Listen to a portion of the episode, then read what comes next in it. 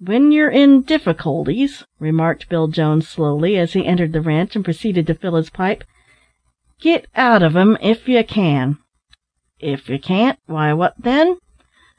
Circumstances is adverse, and it's no use a trying to mend 'em.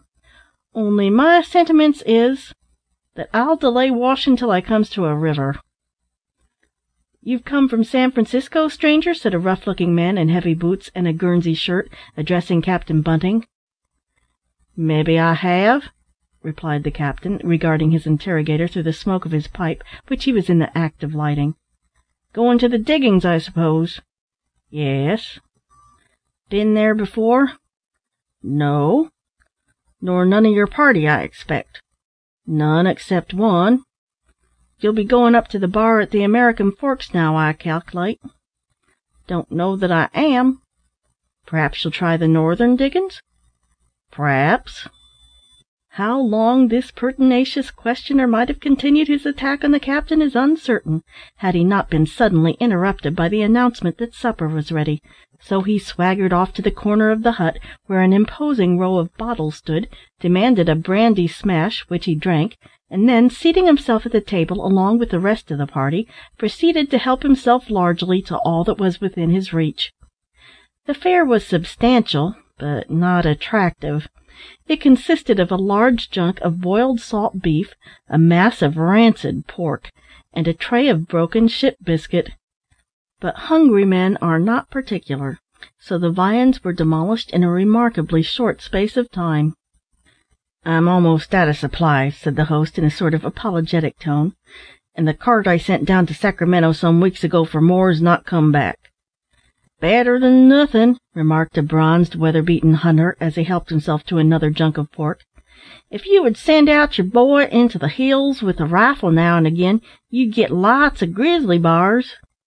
"Are grizzly bears eaten here?" inquired Ned Sinton, pausing in the act of mastication to ask the question. "Eaten!" exclaimed the hunter in surprise. "Of course they is. They're uncommon good eating, too, I guess.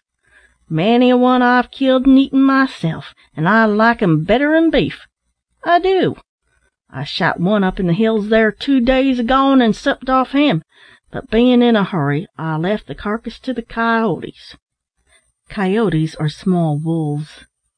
The men assembled around the rude table d'hote were 15 in number, including our adventurers, and represented at least 6 different nations: English, Scotch, Irish, German, Yankee, and Chinese. Most of them, however, were Yankees, and all were gold diggers. Even the hunter just referred to, although he had not altogether forsaken his former calling, devoted much of his time to searching for gold. Some, like our friends, were on their way to the diggings for the first time. Others were returning with provisions, which they had traveled to Sacramento City to purchase, and 1 or 2 were successful diggers who had made their piles, in other words their fortunes, and were returning home with heavy purses of gold dust and nuggets. Good humor was the prevailing characteristic of the party, for each man was either successful or sanguinely hopeful, and all seemed to be affected by a sort of undercurrent of excitement as they listened to or related their adventures at the mines. There was only one serious drawback to the scene, and that was the perpetual and terrible swearing that mingled with the conversation. The Americans excelled in this wicked practice. They seemed to labour to invent oaths, not for the purpose of venting angry feelings, but apparently with the view of giving emphasis to their statements and assertions. The others swore from habit. They had evidently ceased to be aware that they were using oaths, so terribly had familiarity with sinful practices blunted the consciences of men who, in early life, would probably have trembled in this way to break the law of God. Yes, by the way, there was one other drawback to the otherwise picturesque and interesting group, and this was the spitting propensity of the Yankees. All over the floor, that floor, too, on which other men besides themselves were to repose, they discharged tobacco juice and spittle.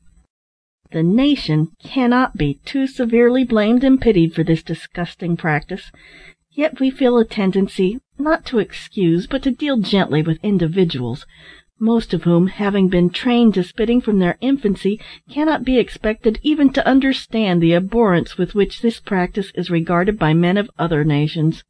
Nevertheless, Brother Jonathan, it is not too much to expect that you ought to respect the universal condemnation of your spitting propensities by travellers from all lands, and endeavour to believe that ejecting saliva promiscuously is a dirty practice, even though you cannot feel it.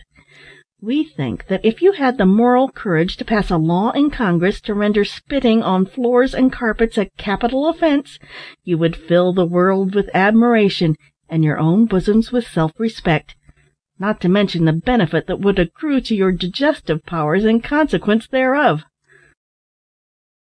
All of the supper party were clad and armed in the rough-and-ready style already referred to, and most of them were men of the lower ranks, but there were one or two who, like Ned Sinton, had left a more polished class of mortals to mingle in the promiscuous crowd.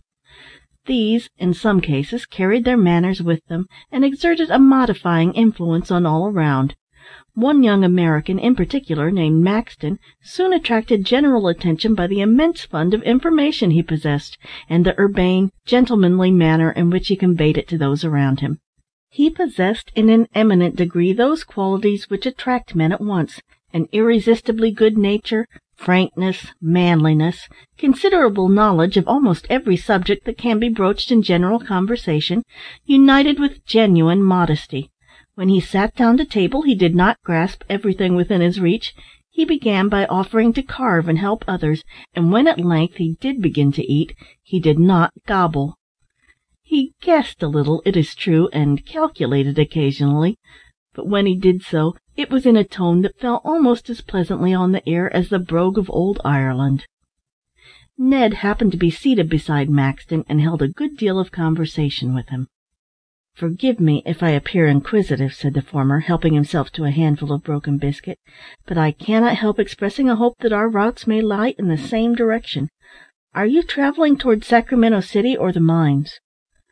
"Towards the mines, and as I observed that your party came from the southward, I suppose you are going in the same direction.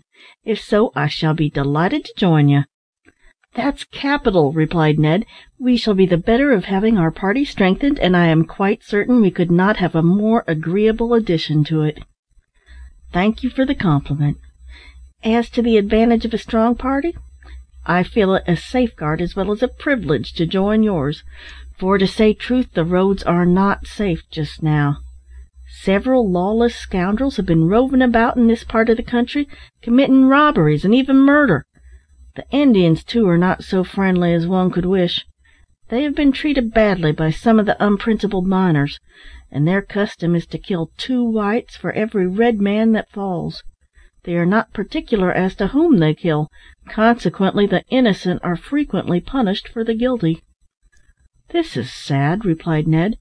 "Are, then, all the Indian tribes at enmity with the white men?" "By no means. Many tribes are friendly, but some have been so severely handled that they have vowed revenge, and take it whenever they can with safety. Their only weapons, however, are bows and arrows, so that a few resolute white men with rifles can stand against 100 of them, and they know this well.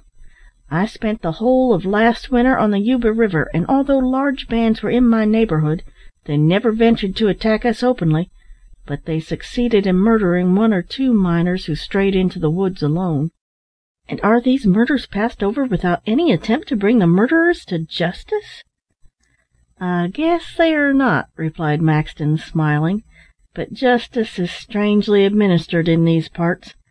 Judge Lynch usually presides, and he is a stern fellow to deal with. If you listen to what the hunter there is saying just now, you will hear a case in point, if I mistake not." As Maxton spoke, a loud laugh burst from the men at the other end of the table. "How did it happen?" cried several. "Out with the yarn, old boy." "Ay, and don't spin it too tight, or fail you'll burst the strands," cried Larry O'Neill, who during the last half-hour had been listening open-mouthed to the marvellous anecdotes of grizzlies and redskins with which the hunter entertained his audience. "Well, boys, it happened this ways," began the man, tossing off a gin-sling, and setting down the glass with a violence that nearly smashed it. You see, I was up in the mountains near the headwaters of the Sacramento, looking out for deer, and getting a bit of gold now and again, when one day, as I was a-comin' down a gully in the hills, I comes all of a sudden on two men.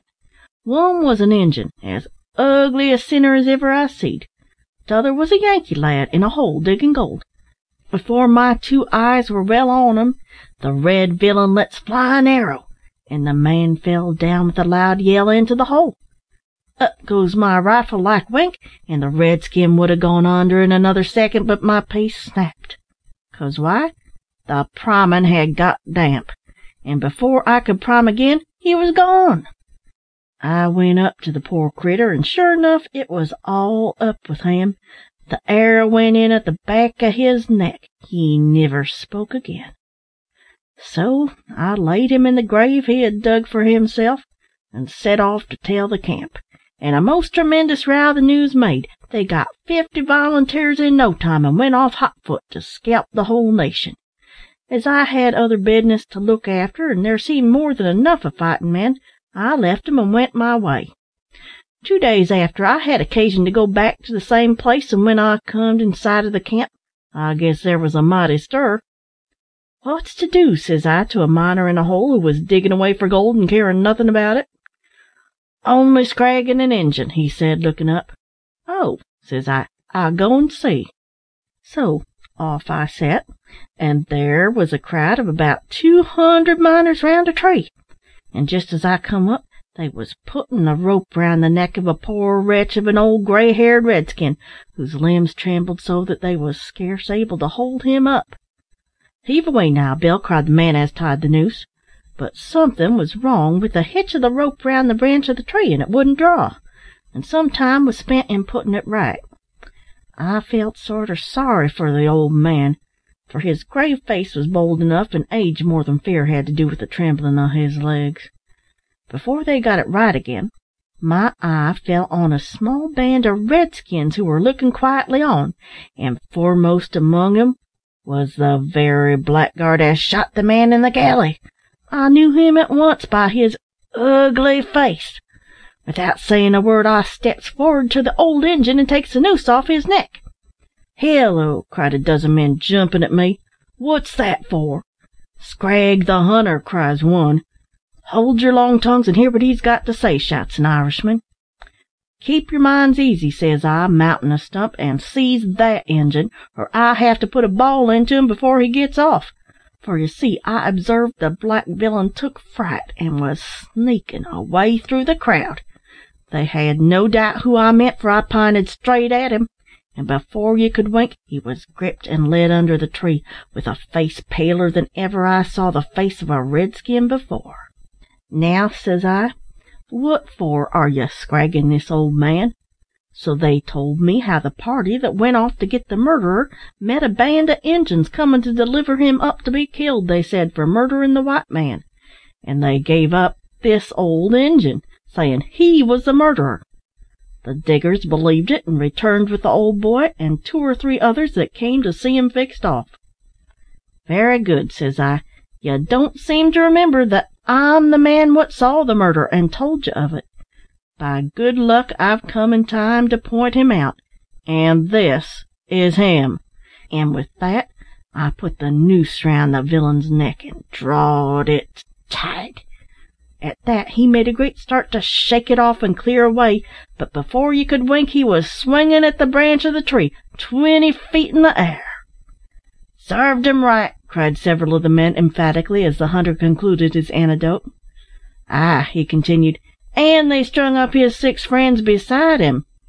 "Served them right, too," remarked the tall man, whose partiality for the tin wash-hand basin and the toothbrush we have already noticed.